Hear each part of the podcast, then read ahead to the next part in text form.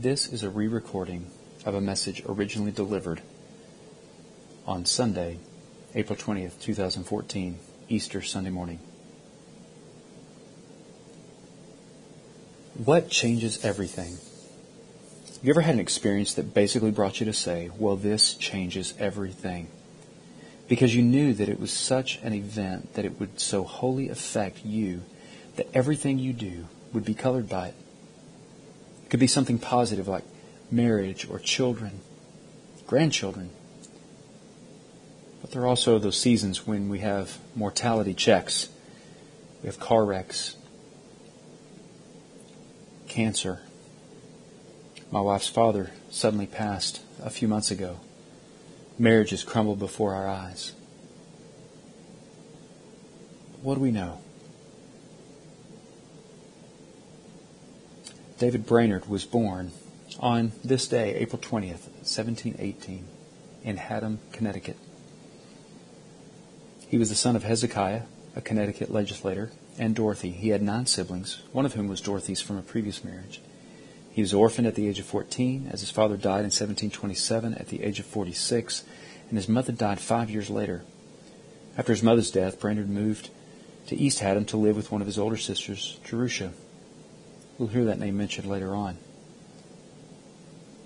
At the age of 19, he inherited a farm near Durham, but he didn't enjoy farming and decided at that point to prepare to enter Yale.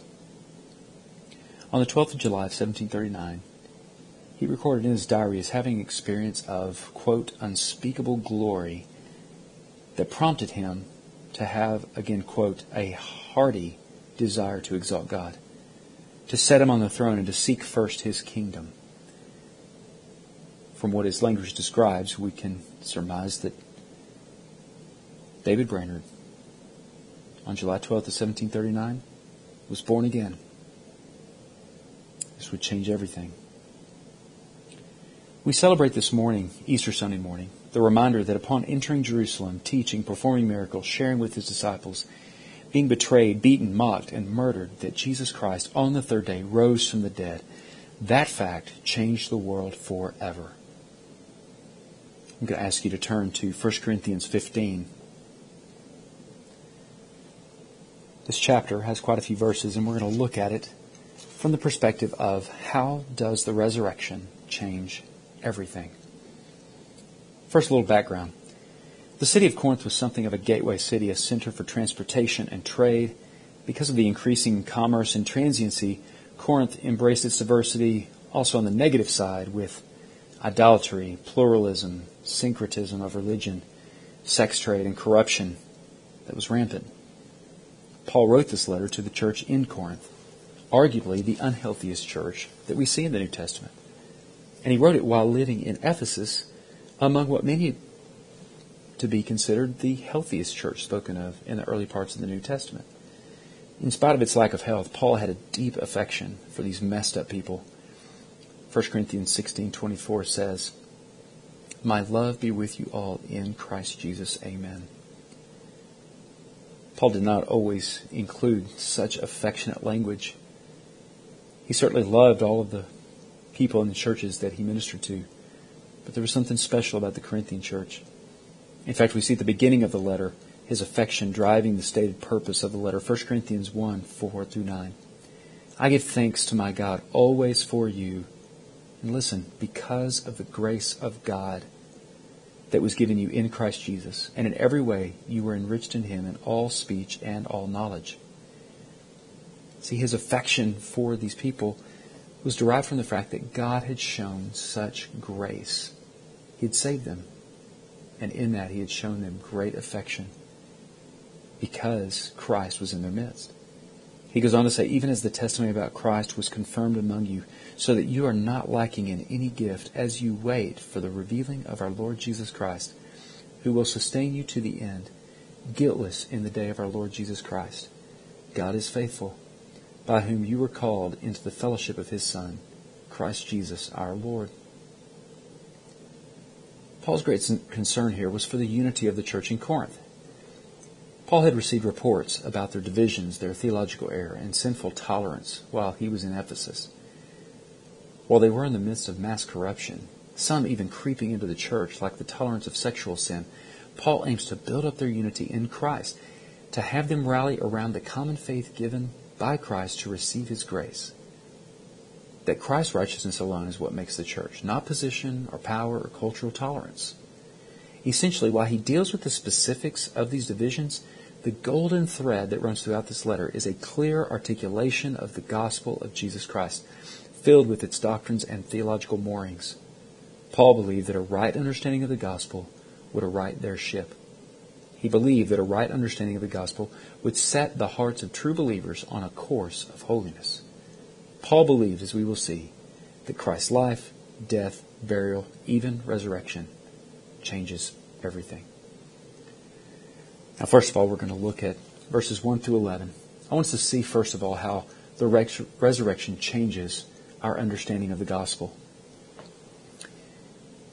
Beginning in verse 1.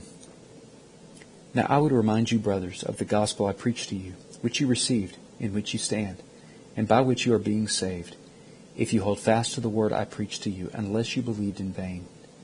For I delivered to you as of first importance what I also received, that Christ died for sins, our sins, in accordance with the Scriptures, that he was buried, that he was raised on the third day, in accordance with the Scriptures, and that he appeared to Cephas, then to the twelve. Then he appeared to more than 500 brothers at one time, most of whom are still alive, though some have fallen asleep. Then he appeared to James, then to all the apostles. Last of all, as to one so untimely unborn, he appeared also to me. For I am the least of the apostles, unworthy to be called an apostle, because I persecuted the church of God, but by the grace of God I am what I am.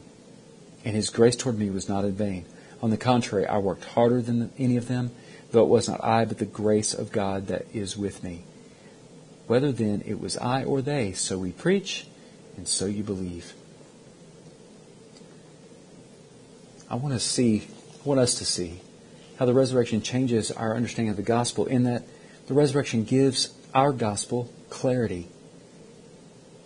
The resurrection gives our gospel security. The resurrection also gives our gospel boldness. First of all, clarity. See, every religion has a gospel, and essentially everyone has a religion. We all believe something about how we are to live.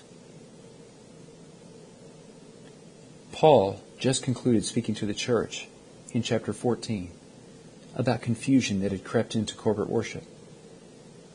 He focuses on a clearer understanding of the gospel, specifically the resurrection of Christ. He believed that the resurrection and a unified understanding of the resurrection would help bring clarity to their corporate worship experience.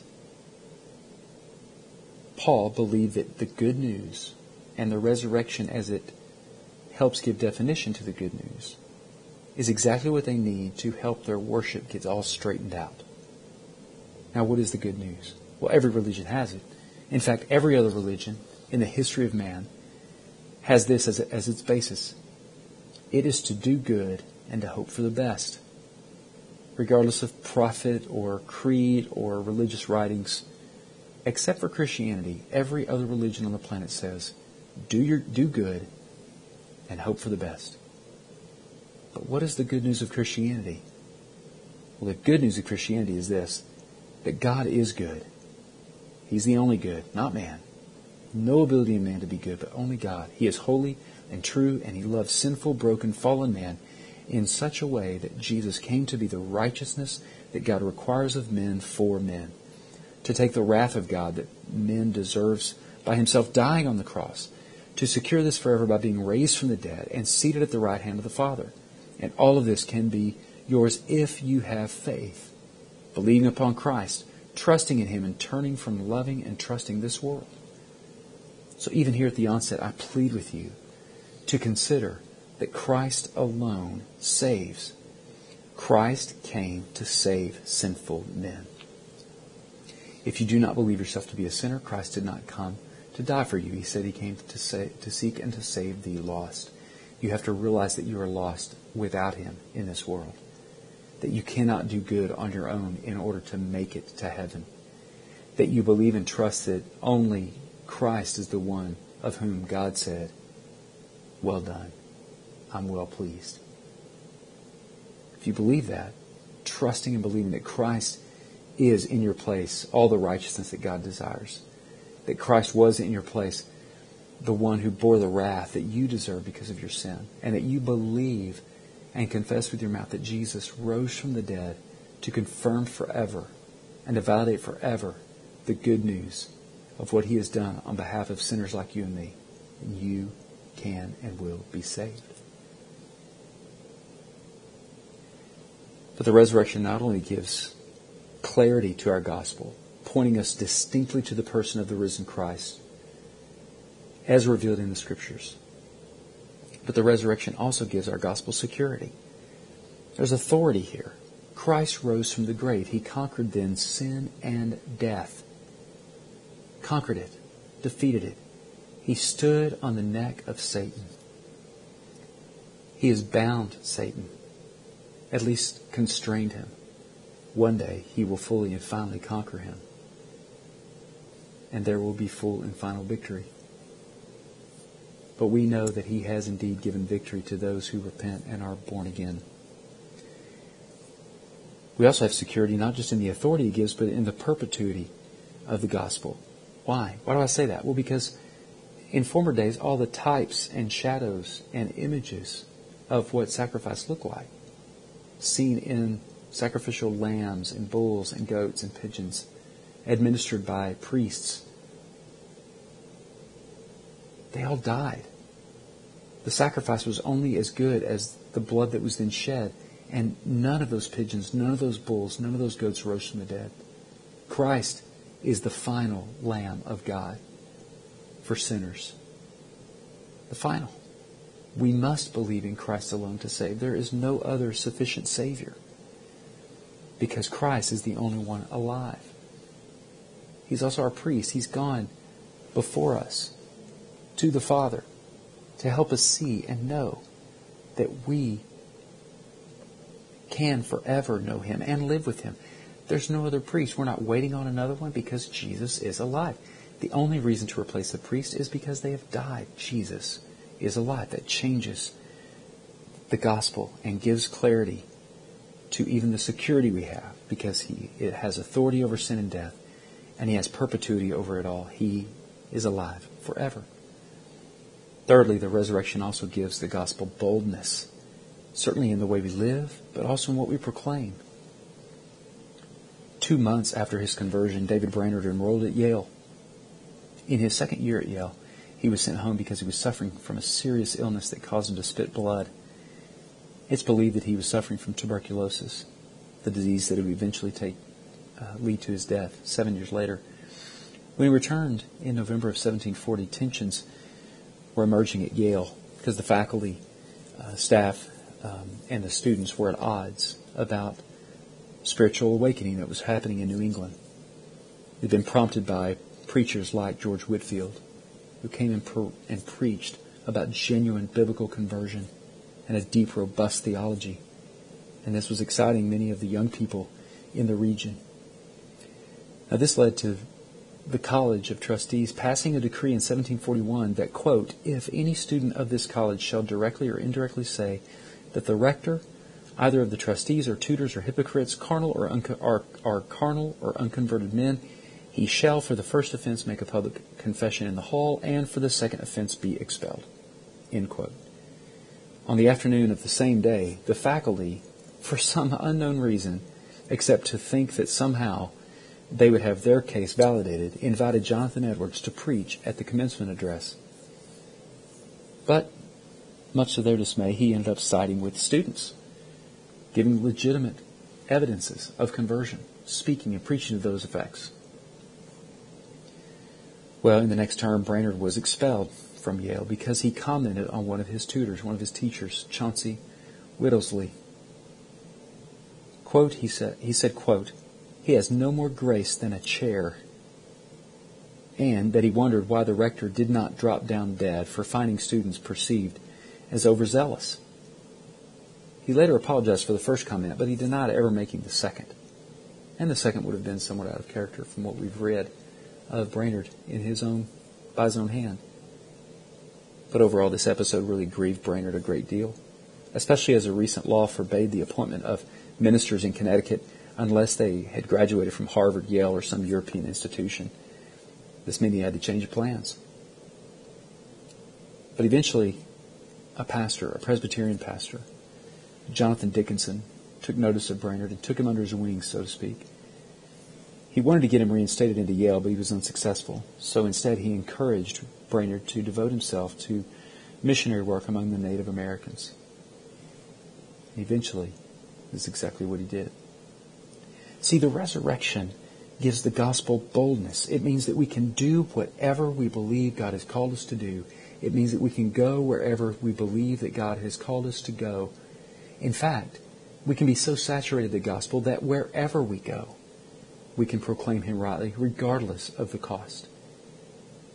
So we can live boldly, we can proclaim boldly. In fact, Romans 10, 8 through 10 says, But what does it say? The word is near you, in your mouth and in your heart. That is the word of faith that we proclaim. Because if you confess with your mouth that Jesus is Lord, and believe in your heart that God raised him from the dead, that is the word of faith that we proclaim, you will be saved. For with the heart one believes and is justified, and with the mouth one confesses and is saved. And a few verses later in Romans 10:17, so faith comes from hearing and hearing through the word of Christ.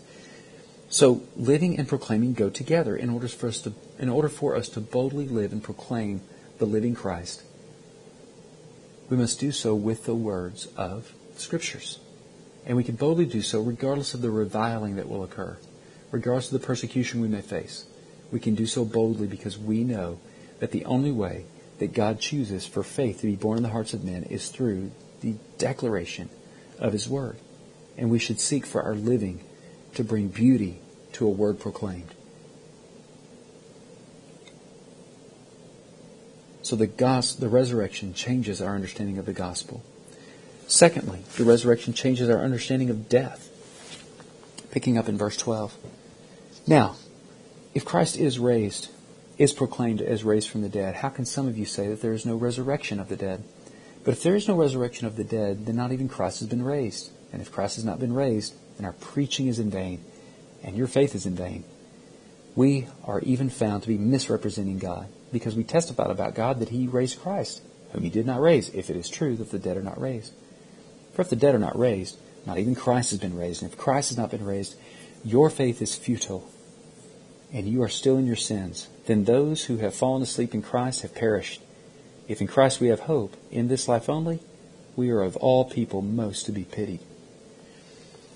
And just there alone, we see that the people naturally were asking then about, well, what happens to the dead? If Christ is alive, then what happens to those who have died that are in Christ? And that is a key operative phrase in Christ. See, the only hope for resurrection from the dead unto eternal life with God is having been in Christ. There is no hope for eternal life with God apart from the person of Jesus Christ. If we live in this life apart from Christ, then we will live for eternity in a damnable place called hell that is apart from Christ as well.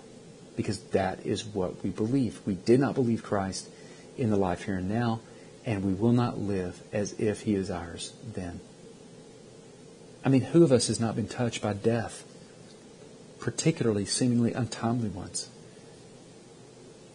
And for some, we've experienced miscarriages, we've experienced death in the womb, we've experienced the death of children, or, or even the death of of older adults, but seemingly still a decade or two too soon.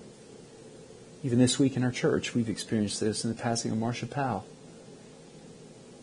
And yet we know that because the resurrection is true, that there is hope for those in Christ. And Marcia certainly was in Christ.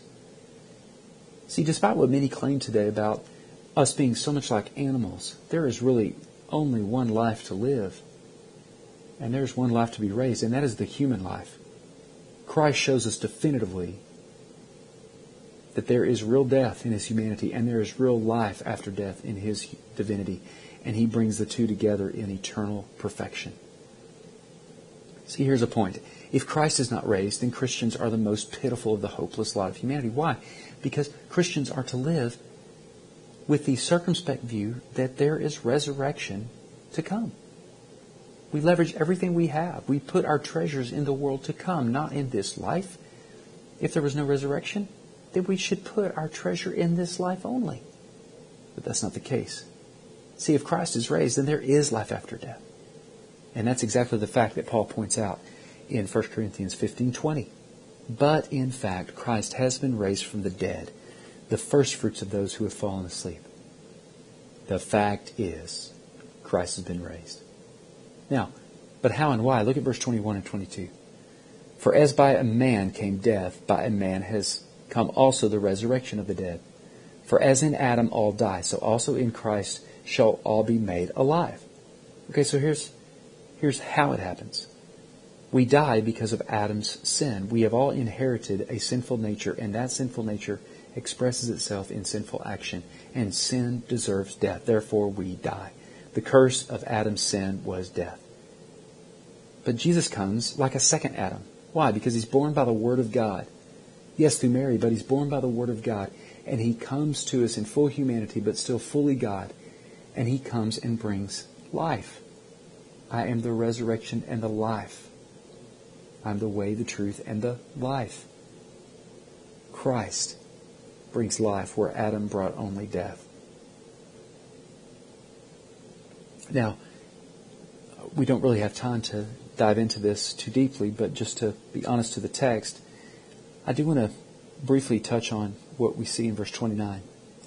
Otherwise, what do people mean by being baptized on behalf of the dead? If the dead are not raised at all, why are people baptized on their behalf? Why are we in danger every hour? Now, first of all, this is unusual language for Paul. He could mean a practice in error that actually proves his point, in a sense, from the negative side, not unlike what he did with the Greeks and the Areopagus when he was quoting in Acts 17 their poets. He wasn't saying that their poets were right, but their poets even knew that there was still someone, something else out there. And here it's very possible that he's taking even a wrongful practice, but one that, even though it's wrong, it's presuming that there is life after death, and that even these people in error know intuitively that there is something else. Or he could be keeping with the figurative language that he's given with the first Adam and the second Adam, meaning that those who are baptized on behalf of the dead, he could be referring to when we are baptized, we're baptizing, we are being baptized, the dead man, the Adam. He's being buried. And raised to life is the new life that's in Christ. While we're not sure, we do know for a fact, because there's nothing else in the rest of Scripture that would give us anything hinting at the baptism of the dead. Mormons believe that.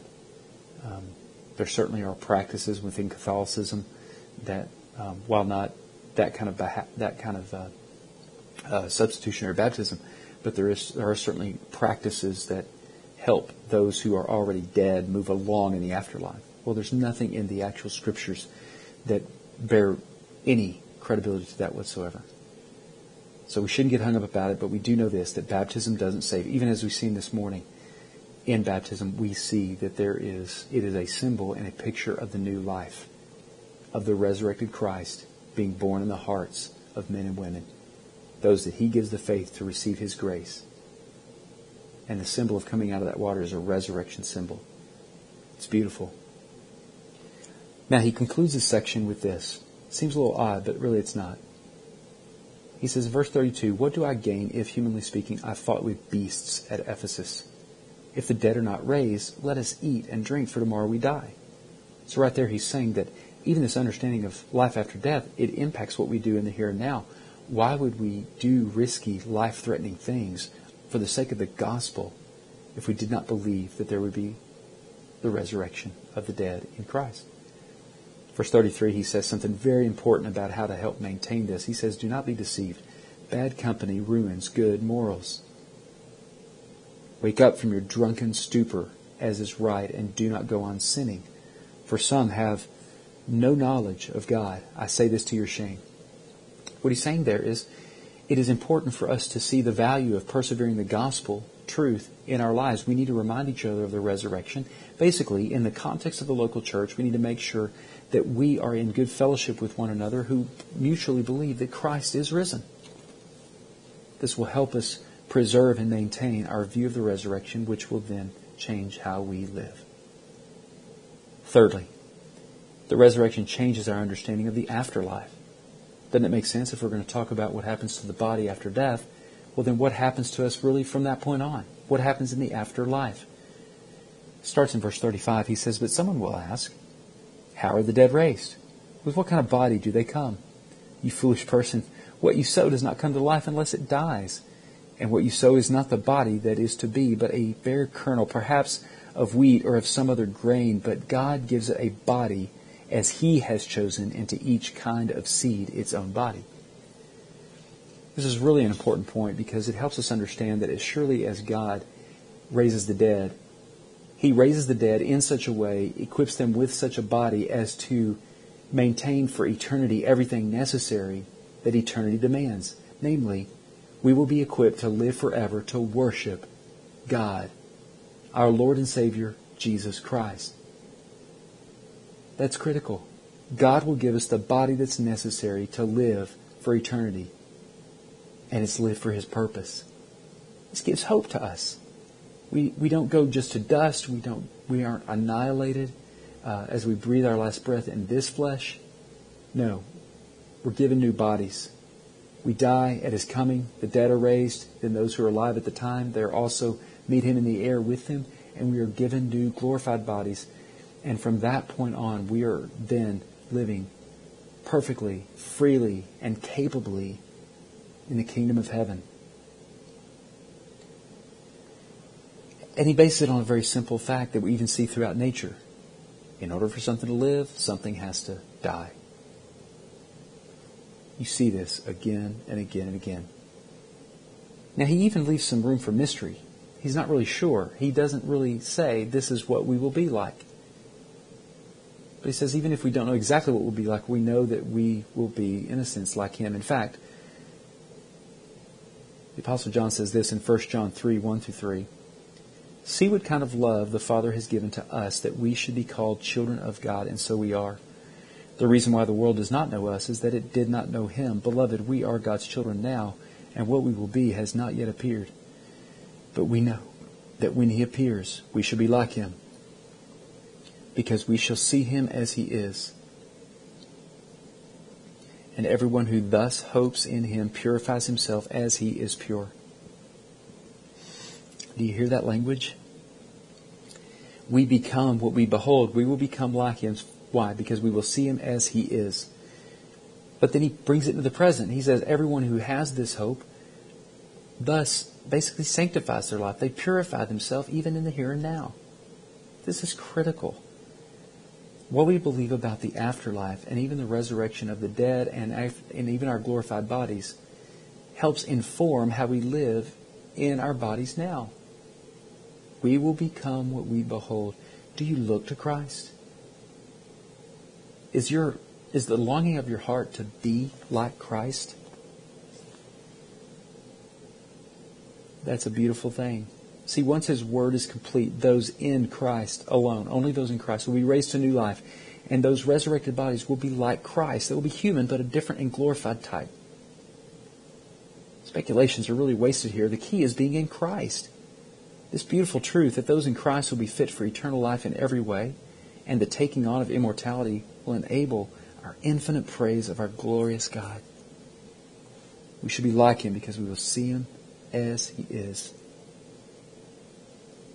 Fourthly, the resurrection changes our understanding of a successful life. I mean, just think about it. You may get to this point and think, why does this matter? But surely you've already seen why this matters along the way. Where we can see that when you really understand the gospel in light of it being fulfilled and sealed and complete in the person of Jesus Christ who is resurrected from the dead, that it, it certainly gives clarity and understanding and power and boldness to our gospel that we proclaim. And the way we do it is without fear. Why? Because we do not fear even death, because He will raise us up. And He will raise us up in the last day in such a way that we will live eternally with glorified bodies. His resurrection changes everything. And it changes then how we measure success. Because the end game for our success is not in this world. The end game for our success is actually in simply being faithful before the living Christ. Here's what he says in verse 50. I tell you this, brothers, flesh and blood cannot inherit the kingdom of God, nor does the perishable inherit the imperishable. Behold, I tell you a mystery. We shall not all sleep, but we shall all be changed. In a moment, in the twinkling of an eye, at the last trumpet, for the trumpet will sound, and the dead will be raised imperishable, and we shall be changed. For this perishable body must put on the imperishable, and this mortal body must put on immortality. When the perishable puts on the imperishable, and the mortal puts on immortality, then shall come to pass the saying that is written Death is swallowed up in victory. That's Isaiah. O death, where is your victory? O death, where is your sting? That's Hosea. Prophetically, the scriptures bear witness to the fact that death will be conquered, and the death will be conquered through the coming Messiah. Jesus Christ is that Messiah, and Jesus Christ has conquered sin and death. This is important for us for living now because we then understand that it's not flesh and blood, so therefore it's not the, the things that flesh and blood achieves that will be ultimate success. It's what the spiritual man achieves. It's, it's doing the eternal works. Sure, we can have our, our secular jobs, our, our regular vocations, but they just provide a background for us to be with people, to share the gospel, to make disciples of all men. See, we spend so much of our blood, sweat, tears, and money in investing in a life that's not going to last. We try to, we try to make earth heaven. And to help our guilt, we, we try to make it more ethical and more moral with Jesus' help. But Jesus is not giving us the world so that we find heavenly satisfaction in it. We are in the world to proclaim an all satisfying Christ and long to be with Him there.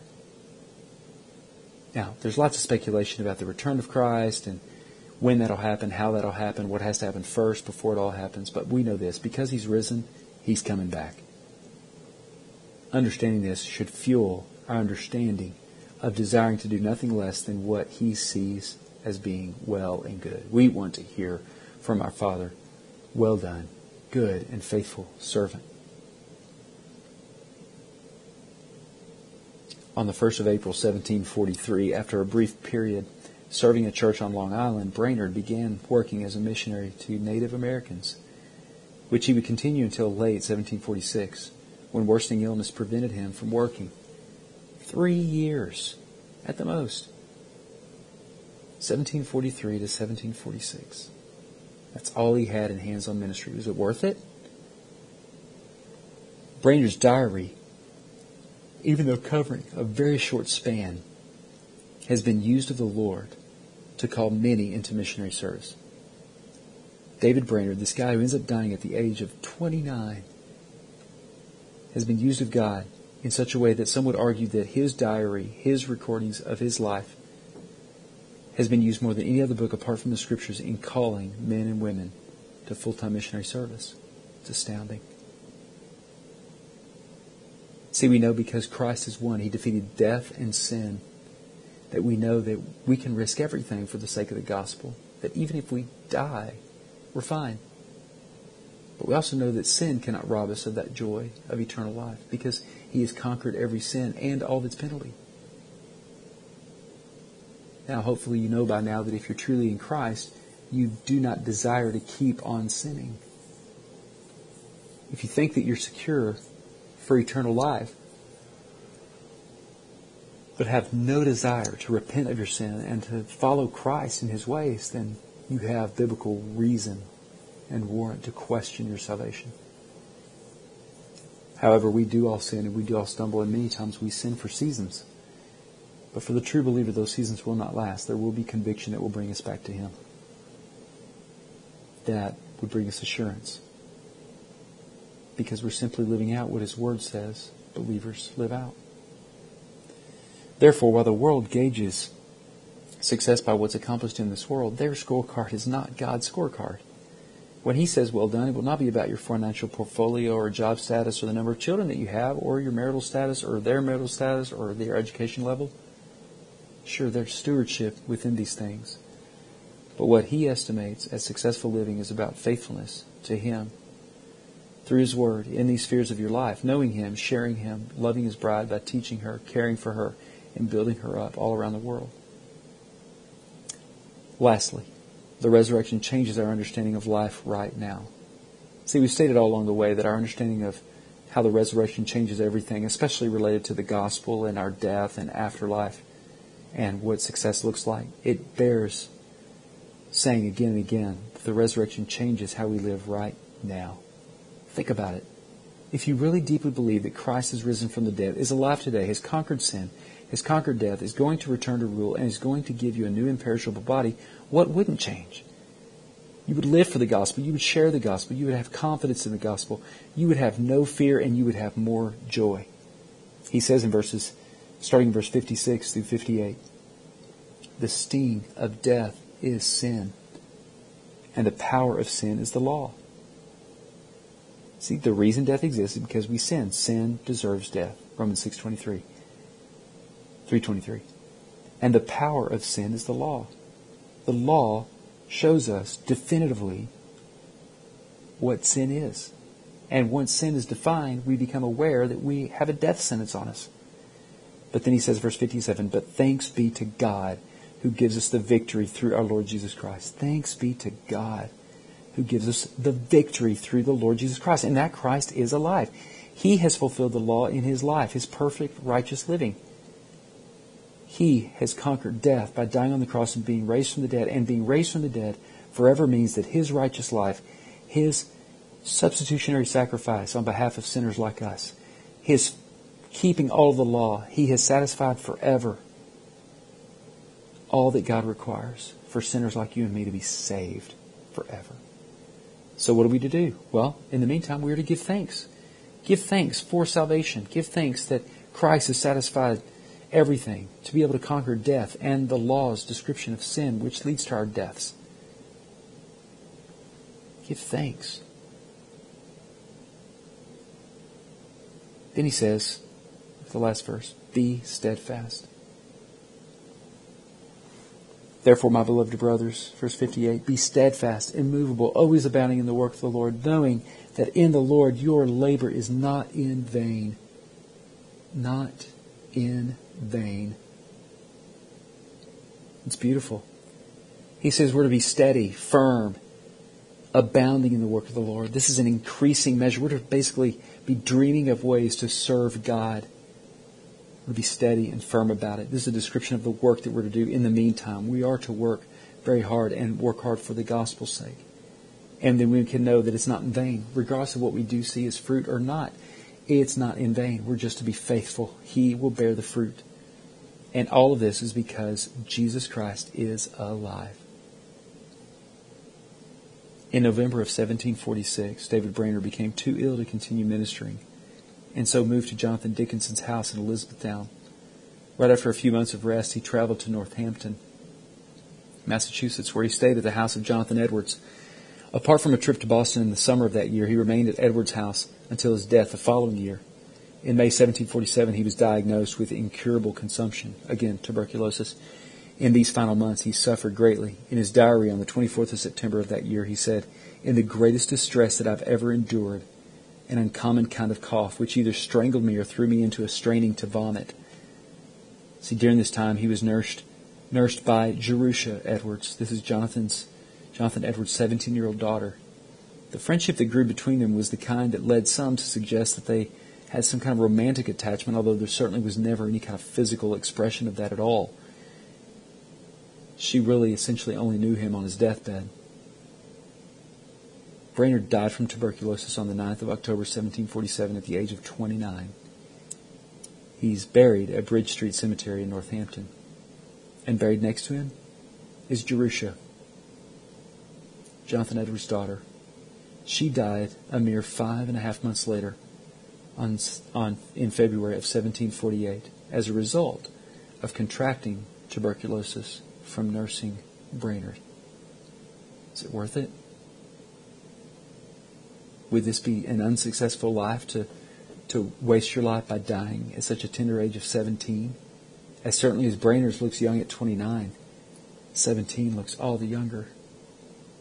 His last entry in his diary a week before his death on Friday, October 2nd, Brainerd says, My soul was this day at turns sweetly set to God.